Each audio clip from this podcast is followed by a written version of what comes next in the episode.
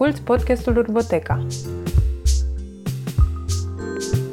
Aici discutăm despre dialog și negocierea spațiului.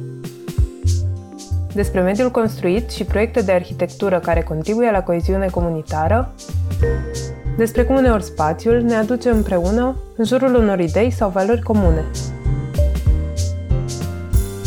Episodul 5 are două părți și se vorbește despre locuire. În prima parte, colega noastră, Andra Dumitru, povestește cu istoricul Andrei Răzvan Voinea. Andrei este sociolog și a absolvit masterul de antropologie socială și dezvoltare comunitară din cadrul Universității București. În prezent este editor multimedia la Radio România. Este membru fondator al Asociației Vira, unde a dezvoltat proiecte de antropologie vizuală și cercetare a patrimoniului cultural timp de 10 ani. În Asociația pentru Tranziție Urbană este implicată în proiectele de bună guvernare a orașului, pe care aceasta le derulează prin programul Urpoteca. Cea mai recentă cercetare a Andrei, apartamentul de bloc între spațiu de locuit și acasă, vizează locuirea în ansamblurile colective de locuințe din București. Răzvan este istoric, absolvent al Facultății de Istorie și al Masterului de Studii Culturale Britanice din cadrul Universității București, dar și al Masterului de Istorie Centrală Europeană din cadrul Universității Centrale Europene din Budapesta. Din 2017 este doctor în Istoria Arhitecturii. Subiectele discutate în acest episod sunt strâns legate de cercetarea sa doctorală. A lucrat ca arhivist la Open Society Archives și ca secretar general de redacție al revistei Arhitext. În prezent este membru al Asociației Studio Zona și colaborator al revistelor Istoria Urbană, Urbanismul, Magazin Istoric și Arhitectura.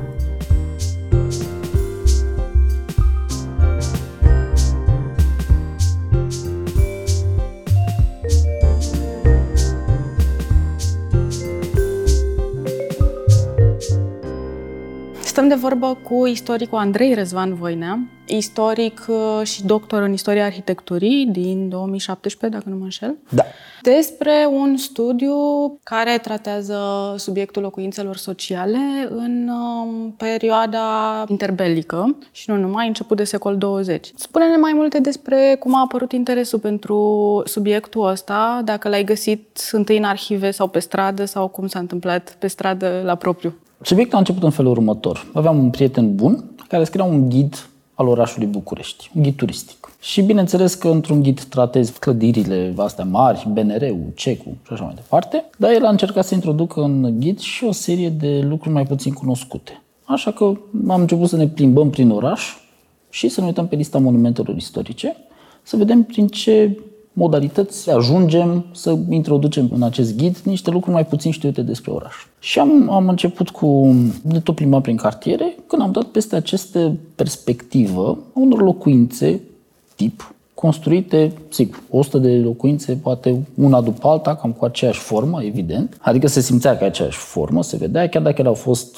renovate sau s-au mai tot schimbat în ultima perioadă. Și ne-am întrebat, ok, cine a construit, cine sunt, care e treaba cu aceste parcelări de locuințe tip și n-am aflat foarte multe date. Ulterior, când aveam descris un eseu la, la CU, la master la CU, pe tema social housing-ului, mi-am adus aminte de locuințele astea pentru că am făcut paralela cu, cu alte situații similare din Budapesta, din Viena și zic, ok, ar trebui să scriu eseu despre aceste parcelări de locuințe tip și cum au luat ele naștere ca efect al politicilor de locuire socială. Zis și făcut, însă problema tocmai asta a fost la bun început, că nu am găsit aproape nimic scris pe subiectul respectiv. Sunt câteva cărți, bineînțeles, care tratează subiectul. În ce surse ai căutat inițial informații? Inițial sunt în cărți. Da. Sunt două cărți foarte bune, cartea domnului Nicolae Lascu, tozea de doctorat de la arhitectură și cartea doamnei Carmen Popescu, ambele axate pe cartea doamnei Popescu pe arhitectură și altă uh, carte legată de legislație. Însă niciuna dintre ele, nici nu-și propunea una dintre ele, dar clar nu adresau și problema asta socială din spatele formei arhitecturale. Da. Vorba, bineînțeles, intrăm puțin în presa anilor 30, în revistele de profil, arhitectura, urbanismul, am găsit mai multe informații. Și cam așa s-a scris primul eseu. După aia, când m-am întors la, la București, am spus foarte clar că, de curiozitate, vreau să găsesc mai multe informații. Și am stat un an de zile, am făcut cercetare ca hobby și de-abia după aia am dat la, la doctorat, am intrat la doctorat cu cu subiectul ăsta. Volumul de față aici, idealul locuirii bucureștene, familia cu casă și grădină, este de fapt um, teza ta de doctorat. Da. Cât timp ți-a luat să scrii de când ai început studiu și... Povestea despre care vreau spune 2012, atunci am început cercetarea și am terminat în 2017, mă rog, am terminat doctoratul și am publicat cartea, dar cercetarea continuă și acum. Deci, na, șase ani. Care e motivul pentru care au apărut aceste parcelări, să le zicem, mici cartiere pe, pe harta Bucureștiului? Ce a determinat construirea lor? Răspunsul e un singur cuvânt, tuberculoza. Chiar dacă sună puțin a, care e legătura, aflăm imediat. Bucureștiul la 1900, la începutul secolului al XX-lea, în ciuda acestor recuperări foarte romanțate din ultima perioadă, în care se tot propune mitul Bucureștiului interbelic, în care totul era frumos și la locul lui, Bucureștiul la 1900 era un oraș în care era foarte dificil de, de locuit. Era un plin proces de modernizare, în sensul că abia se trăgea canalizare pe străzi, abia se pava, abia se introducea iluminatul electric și nu mă refer doar la cele insule de civilizație, să spunem, Calea Victoriei sau, știu și eu, Dorobanți, aviatorilor sau pe unde a se construiască așa mai pentru elită. Nu, la nivel de cartiere, situația Bucureștiului era foarte, foarte dificilă. Vorbim de o populație care a început să crească destul de repede. În 1912 erau aproximativ 300.000 de locuitori și majoritatea locuiau în medii cât se poate de insalubre. Este și recensământul la 1212 care demonstrează foarte clar că erau locuințe în care stăteau 10-15 oameni pe o suprafață foarte mică, 20-30 de metri pătrați și tuberculoza era cea mai răspândită boală atunci. Se lua foarte ușor și se răspundea de la un infecțios la celălalt cu repeziciune alarmantă. De aceea, în București, în cele 300.000 de, de persoane, rata anuală a deceselor era de 6.000. 1.000 din cele 6.000 erau cazate de tuberculoză. Ori medicii, fiind primii care au contact cu contagioșii, bolnavii, vin cu următoarea propunere către politicieni. Construirea de locuințe tocmai pentru această categorie vulnerabilă. Locuințe individuale, bine aerisite, bine ventilate, în diverse cartiere, bineînțeles, fie grupate, astfel încât să aibă nu doar casele, ci să aibă și acces la școală, grădiniță, etc. Și asta, asta discuțiile de 1906-1907, a fost și răscoala din 1907 și uh, interesul Bucure- muncitorilor din București. Foarte multe mișcări sociale care au avut loc și în București în timpul răscoalei. Și la 1908 când uh, noul primar Vintilă Brătianu își dă seama de gravitatea problemei, se înființează această societate comunală pentru locuințe ieftine care avea ca scop construirea de locuințe pentru populația vulnerabilă din punct de vedere social, economic, sanitar.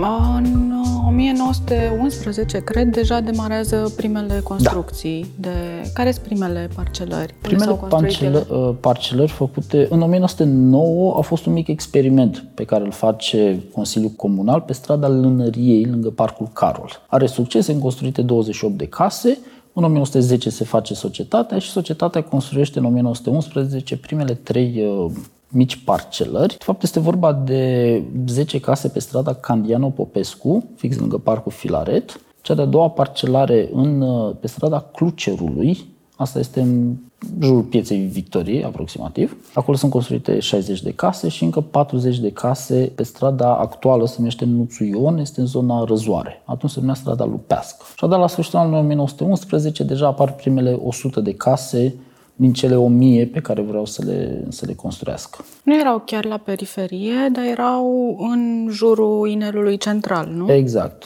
Dacă ne uităm pe o hartă, nu există niciun fel de parcelare construită în interiorul inelului principal. Cea mai apropiată fiind pe undeva pe la timpuri noi. Majoritatea sunt construite în afară pentru că era terenul mai ușor. Societatea a cumpărat terenurile respective sau la început chiar a fost primăria cea care a dat capital construind câteva terenuri dar tot în afara centrului, pentru că era mult mai ieftin.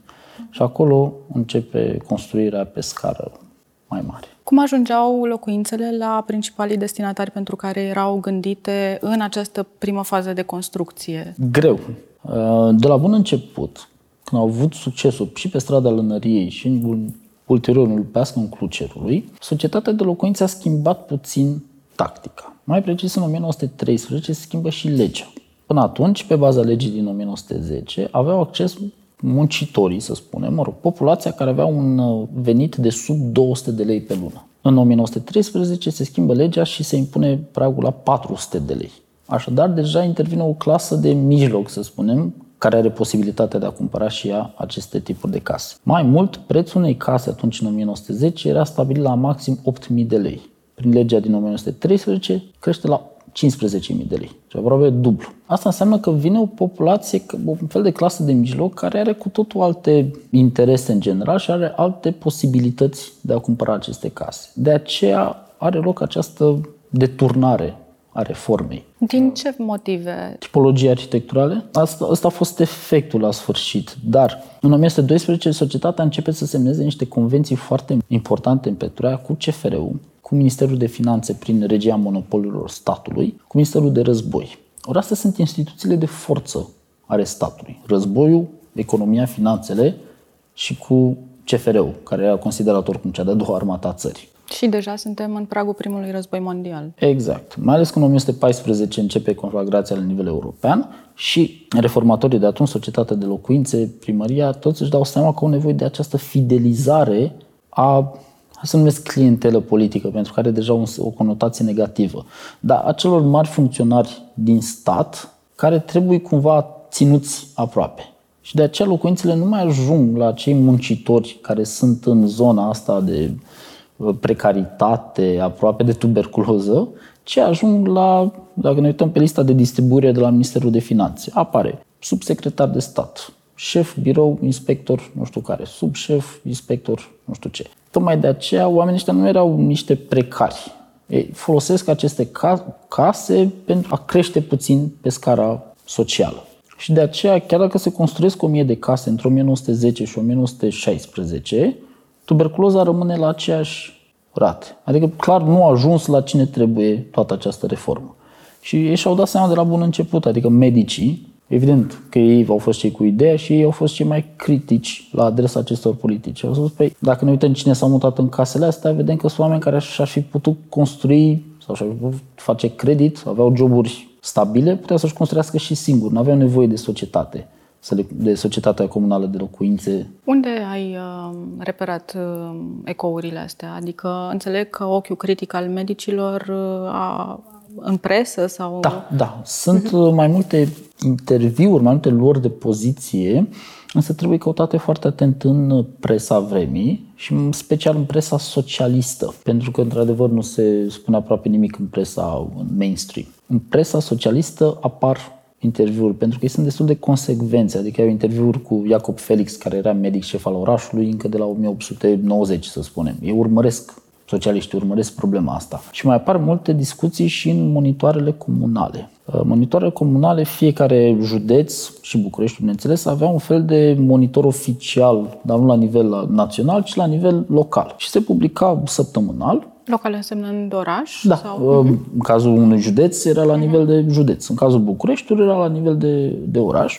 Se publicau săptămânal diversele decizii ale primăriei, dar și transcripturile de la ședințele Consiliului Comunal sau ale Consiliului de Igienă. Și acolo apar lucruri de genul ăsta. Dar trebuie căutat destul de minuțios, fiind publicat săptămânal, într-un an sunt 50 de numere. Ori am studiat toată problema de la 1906 la 1949. Sunt 40 de ani, ori 50 de numere, sunt peste 2000 de numere din monitorul comunal care trebuie luate cu atenție tocmai în căutarea indiciilor de genul ăsta. Lucrări edilitare existau în uh, parcelările astea, pentru că știu că la un moment dat, din ceea ce povestești în uh, studiu, practic societatea comunală de locuințe ieftine își uh, schimbă un pic statutul și poate construi practic niște cartiere întregi da. cu funcțiuni.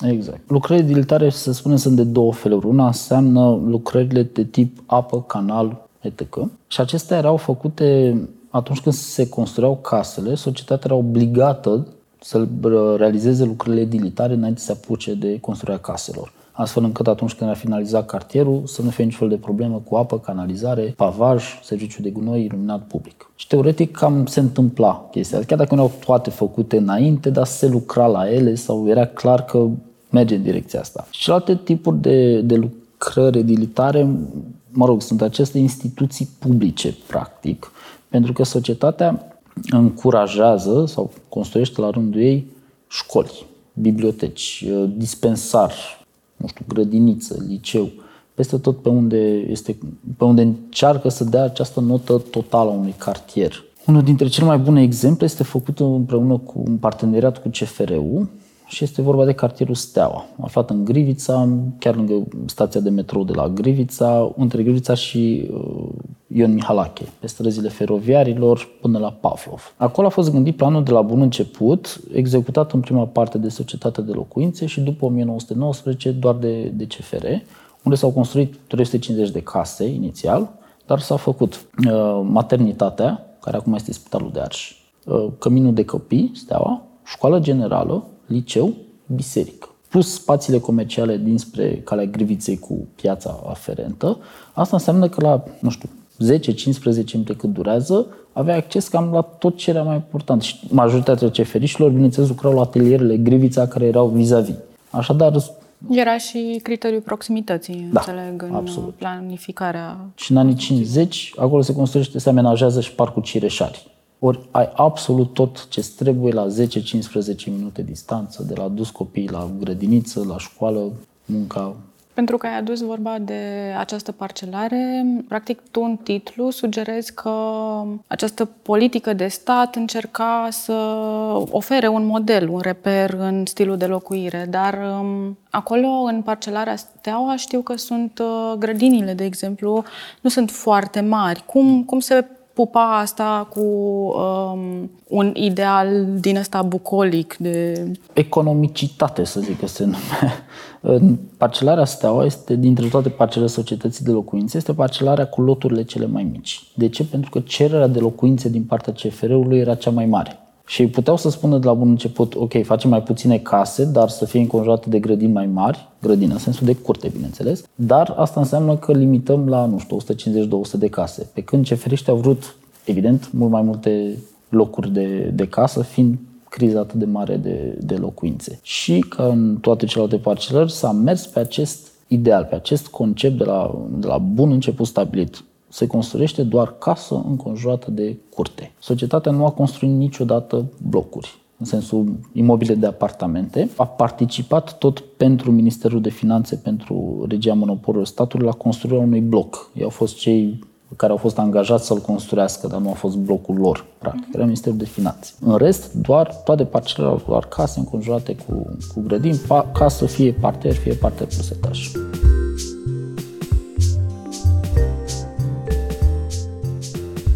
Cât de rentabil era pentru societatea de locuințe ieftine, de fapt, să facă aceste locuințe? Cum evoluează lucrul ăsta de-a lungul timpului, de la început până în 1948? A fost destul de dificil, adică s-a pornit cu un capital de la stat. Statul a dat pentru momentul respectiv, cred că 2 milioane de lei a fost suma de plecare pe urmă ei funcționau pe bază de, mă rog, erau listați, erau pe dividende, mă rog, societate pe acțiuni. Până în 1916 lucrurile au mers bine, pentru că era și moneda stabilă, era perioadă, să spunem, de creștere și de aceea chiar și cu aceste nu știu, sincope evidente, adică mărirea prețurilor, tot au reușit cumva să-și facă treaba. Sigur, partea de distribuire a locuințelor către muncitori e un minus evident. Dar au construit bine. Tot ce a construit societatea de locuințe în perioada respectivă e construit bine. După 1919 au fost foarte multe probleme legislative, în primul rând. Pentru că a fost reforma monetară, de exemplu, care trebuia să unifice toate monezile din Transilvania, din Mucovina și nu se mai putea țintui prețul prin lege.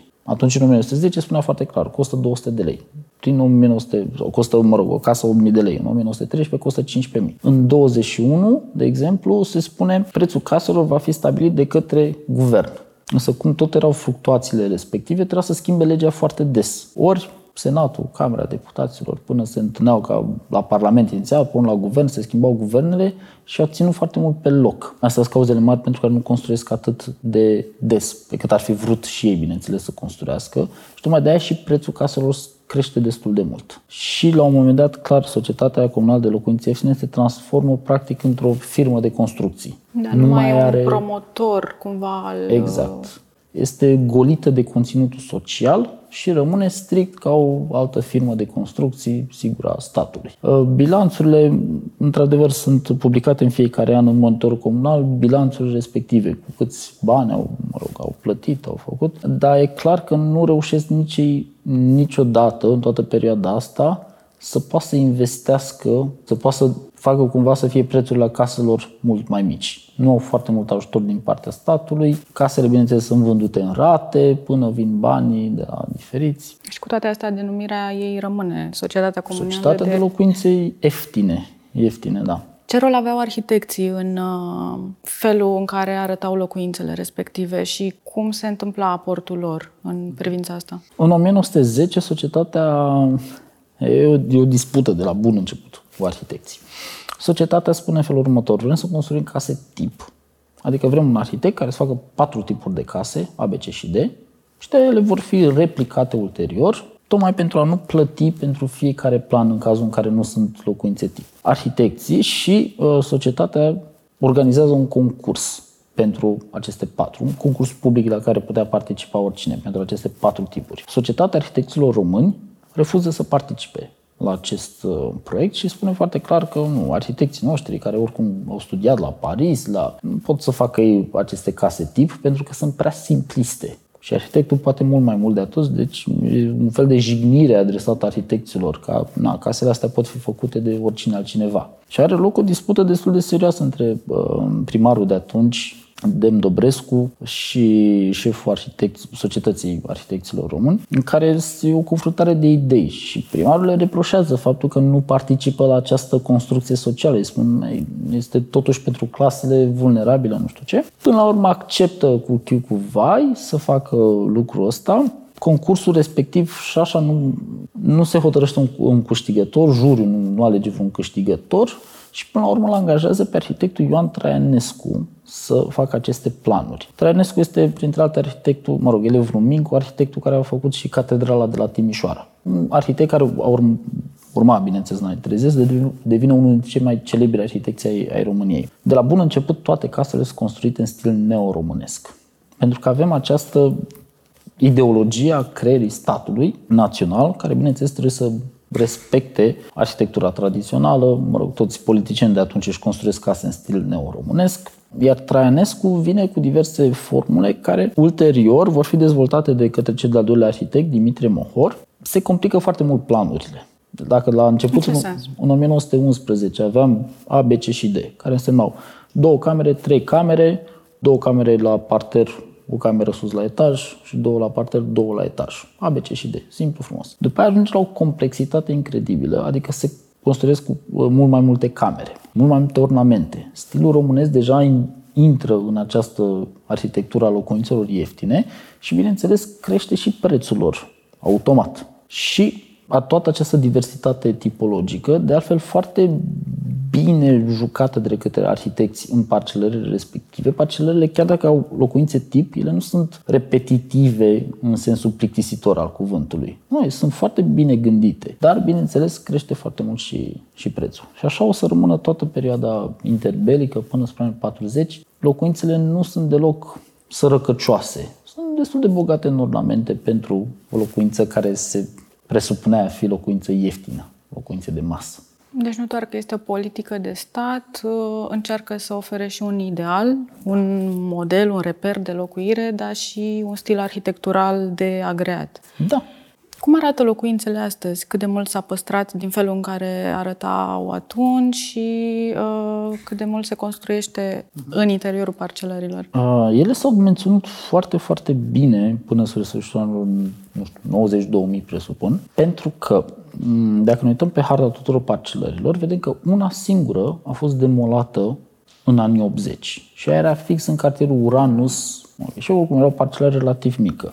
Însă, peste tot pe unde au fost mari operațiuni de sistematizare în anii 80, de exemplu la Piața Alba Iulia. Merge bulevardul Victoria Socialistă, care se oprește în Piața Alba Iulia și sunt cele două bulevarde de lângă, Decebal și Burebista. Exact între ele este parcelarea. Ei s-au oprit în parcelare, propriu zis, nu au vrut să o demoleze.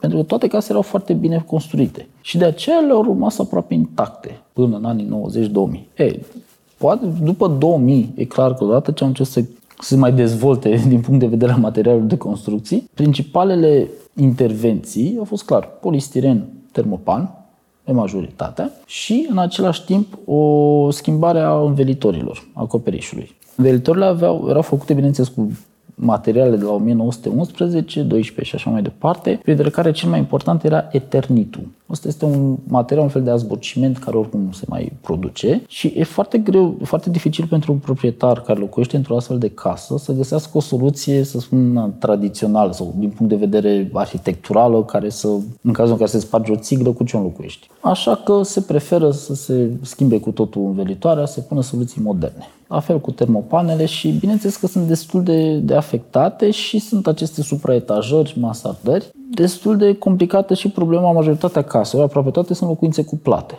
Da? Atunci când vrei să faci o intervenție pe jumătatea ta de casă, bineînțeles trebuie să ai și acordul vecinului respectiv. Și trebuie să fii destul de atent atunci când te apuci de diverse schimbări, pentru că afectează fundația întregii case. Ori, am văzut destul de exemple cu casă de parter, inițial, care acum e pe pus trei etaje. Ori așa ceva e clar, lăsând deoparte că e ilegal sau mai, mai știu ce, clar că afectează destul de mult și casa de cuplată. Da?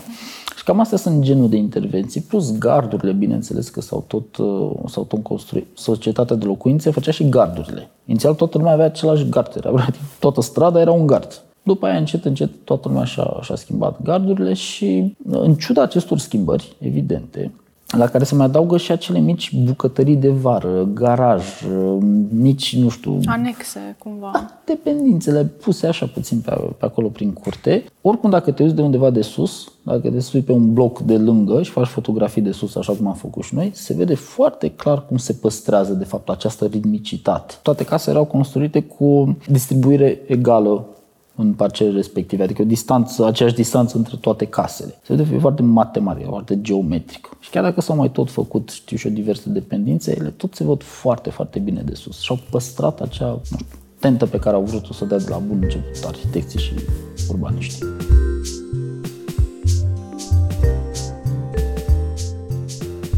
Locuințele astea sunt în prezent destul de iubite de uh, locuitorii orașului și dincolo de asta, cred că și prețul actual al pieței pentru locuințele respective spune ceva despre felul în care sunt ele apreciate. Cum crezi că s-a întâmplat asta? Adică, de fapt, este un ideal la propriu de locuire? Cu siguranță.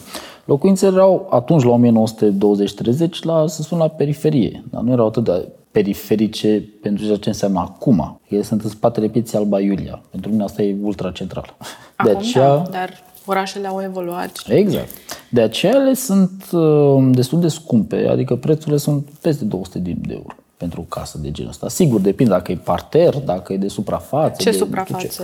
are în medie, mă rog, dacă știi? Depinde. Unele, ca atunci la început, de exemplu, parcela lui Peasca, de, de care spuneam că a fost făcută în 1911, erau foarte mici, aveau 40 de metri pătrați ceea o garsonieră mai mare. Da? Normal că prețul nu are cum să fie atât de mare, chiar dacă o fi zona răzoare, abia în, nu știu, se face metro pe acolo, crește și așa mai departe. Însă se ajungeau la, nu știu, 200 de metri pătrați. Ori pentru o casă desfășurată strict pe parter, etaj, cu mansardă, bineînțeles, e o suprafață destul de mare. Ori prețurile pentru astea sunt, da, depinde și de zonă, în Grivița, în, unele sunt în parcelarea Verzișor Tăbăcar, care este fix lângă metro la timpuri noi. Asta că e cea mai apropiată de centru. Deci, practic, la aproape de uniri. Nu?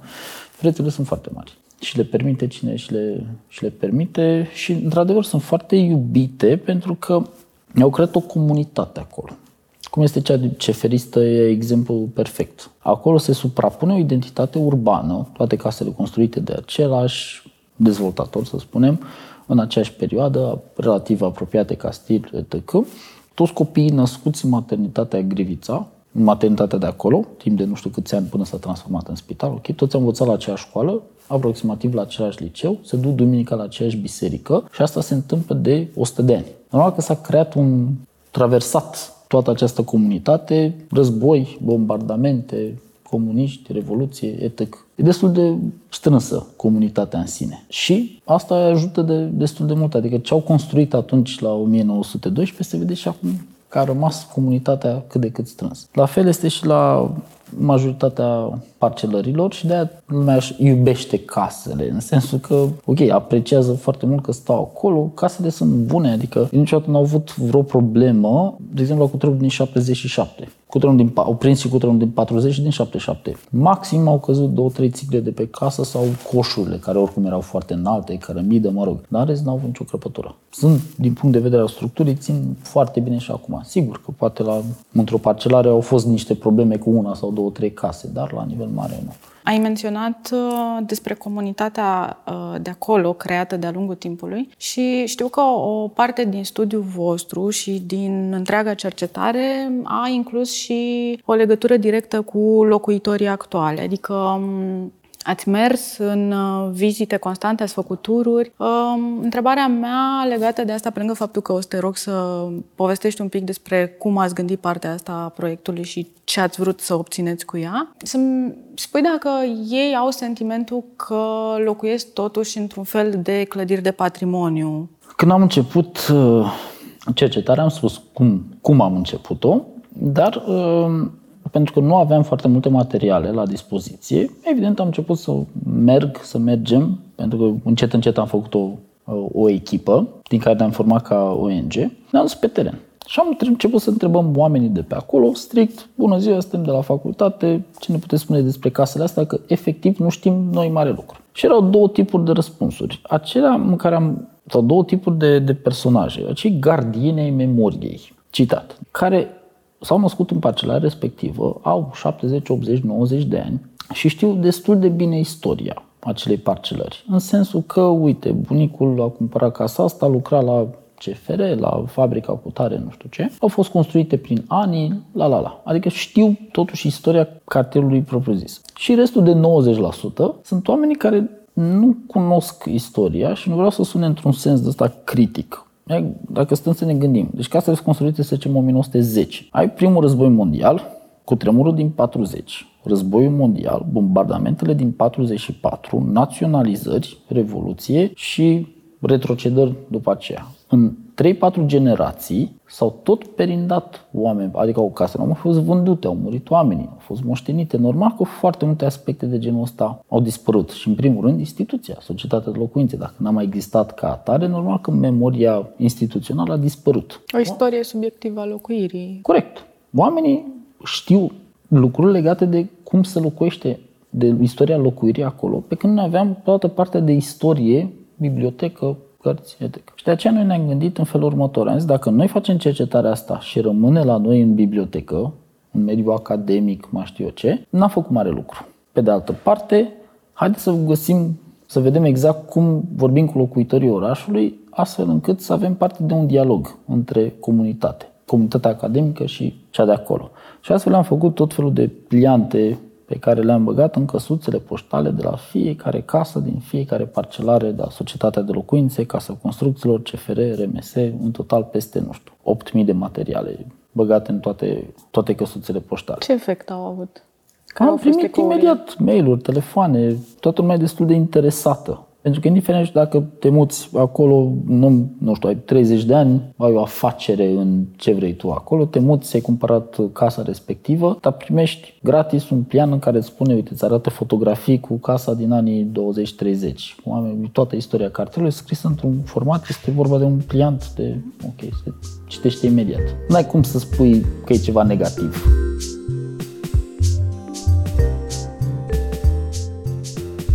Noi am început cu Asociația pentru Tranziție Urbană, proiectul atunci în 2015, am continuat și în prima parte a anului 2016 și pe urmă ne-am, uh, l-am continuat cu uh, ONG-ul pe care ne-am format noi. Și da, au fost atunci foarte multe discuții și cu cei de la asociație, hai să vedem cum facem propriu-zis proiectul să, să iasă bine. Și ne-am ținut de el. Din 2015, noi facem anul ăsta noi facem în fiecare an campaniile astea de informare. Mă rog, în 2018 ne-am uh, axat și pe cartea pe care am, uh, am publicat-o, că tot de noi este publicată, editată și acum în 2019 mai avem puțin două săptămâni și scoatem site-ul. Iar pe site vor fi absolut toate materialele informative liber la descărcat. Absolut tot. Revenind la întrebarea cu, cu comunitățile, o să dau ultimul exemplu pe comunitățile de acolo. Am trecut acum vreo lună de zile în zona fabricii de chibrituri, unde este o parcelare construită de societatea comunală pentru fabrica de chibrituri. Uh, este un proiect prin care urmează, este un dezvoltator imobiliar care va transforma spațiul industrial, fost industrial, în office building, spațiu rezidențial. Deci combinat și locuire da. și... Da, cam asta ar fi planul. Iar locuitorii de acolo, din fabrica de chibrituri, au spus la bun început că există un risc destul de mare să crească traficul, să, mă rog, să se distrugă acea atmosferă foarte plăcută de locuire. Când am trecut pe acolo, am început să stau de vorbă cu ei și au dus imediat aminte de toate aceste pliante pe care le-am dat în cartier și s-au grupat într-un ONG, au început procedurile de clasare pe lista monumentelor istorice și vor să aibă o discuție foarte clară cu dezvoltatorul respectiv, astfel încât să fie mulțumiți și dezvoltatorul și ei ca locuitori. Deci nu doar că ați um, diseminat informații academice, dar ați sădit și o sămânță de implicare civică. Noi așa sperăm, așa credem.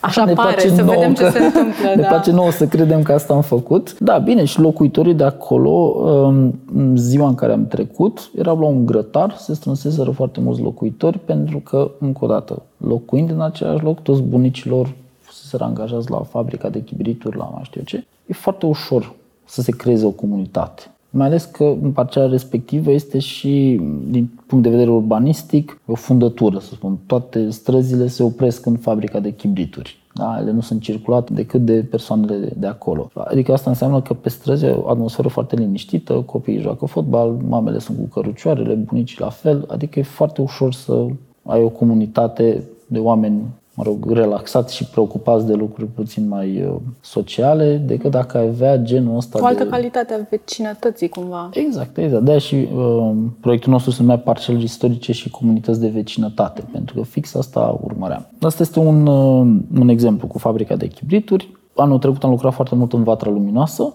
și am vrut pe acolo cu diversi oameni care spuneau că la fel se creează un fel de grup și în Vatra Luminoasă. Probabil și în parcelarea Grant, se va întâmpla la fel și noi sperăm cât mai multe parcele din punctul nostru de vedere. Noi credem că ne-a făcut datoria, să spunem, ca istorici. Acum este fix meritul sau datoria locuitorilor de acolo, cetățenilor care se grupează să ducă mai departe, să fie preocupați de, de ce se întâmplă în relația cu autoritățile, de treaba lor. Pentru că ați avut și mențineți un contact destul de direct cu locuitorii, te-aș întreba cine sunt oamenii, dincolo de faptul că sunt moștenitorii, um, cine sunt cei care locuiesc uh, acum acolo, ca nivel de, nu știu, nivel economic, nivel social? Uh? Sunt categorii foarte diferite. Adică sunt cei care au rămas acolo, s-au născut în casele respective, da? care poate sunt muncitorii din industriale ale anilor 90 sau poate sunt, nu știu, profesori. Sunt de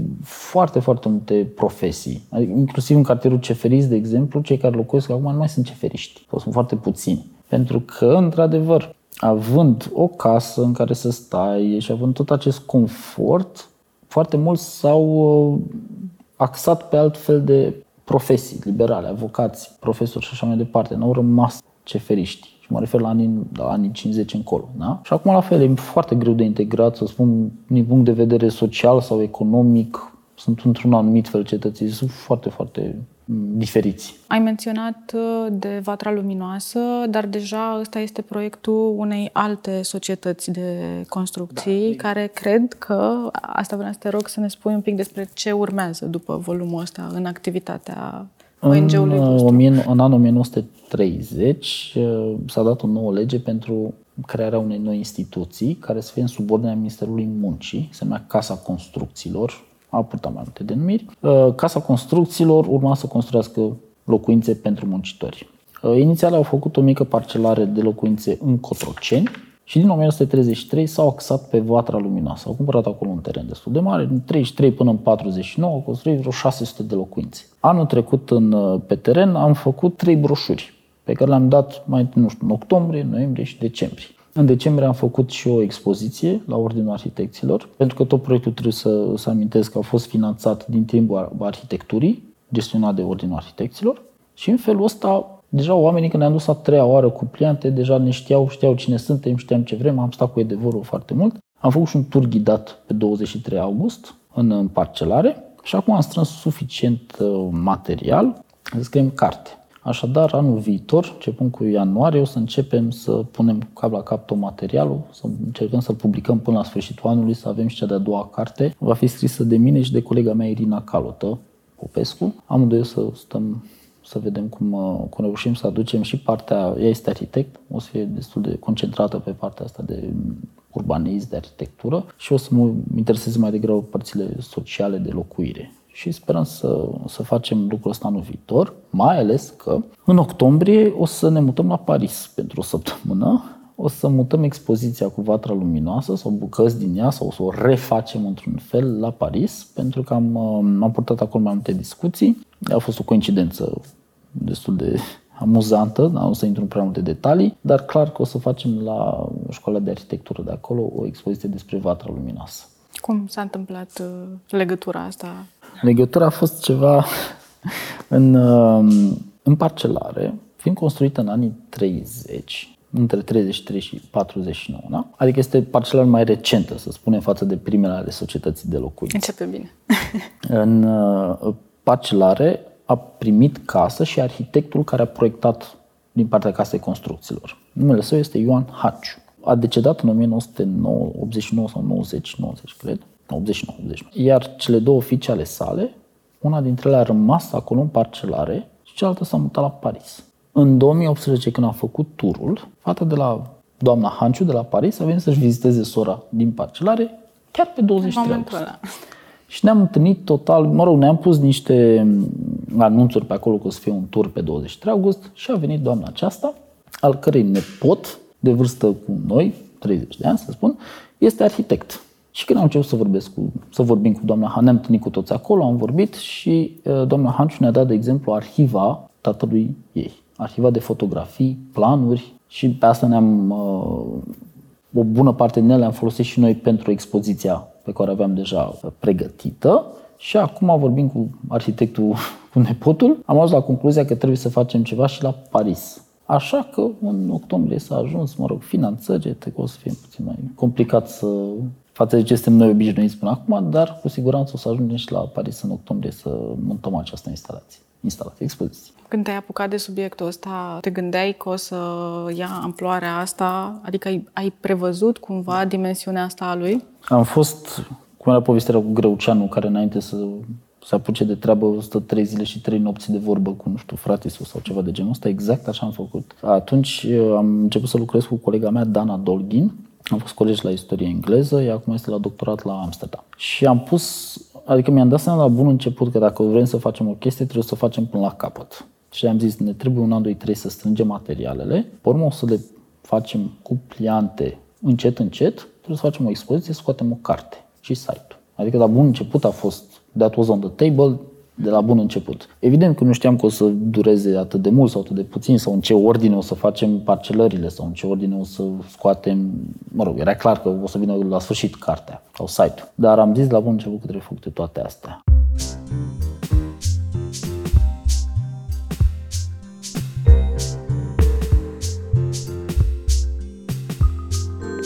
Îți mulțumim că ne-ai ascultat!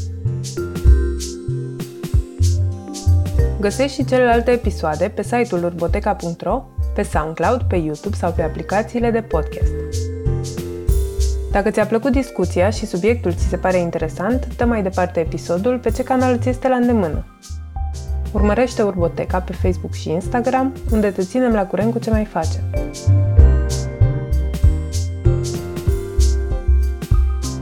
Podcastul Urboteca este un proiect cultural sprijinit de Ordinul Arhitecților din România prin timbrul de arhitectură.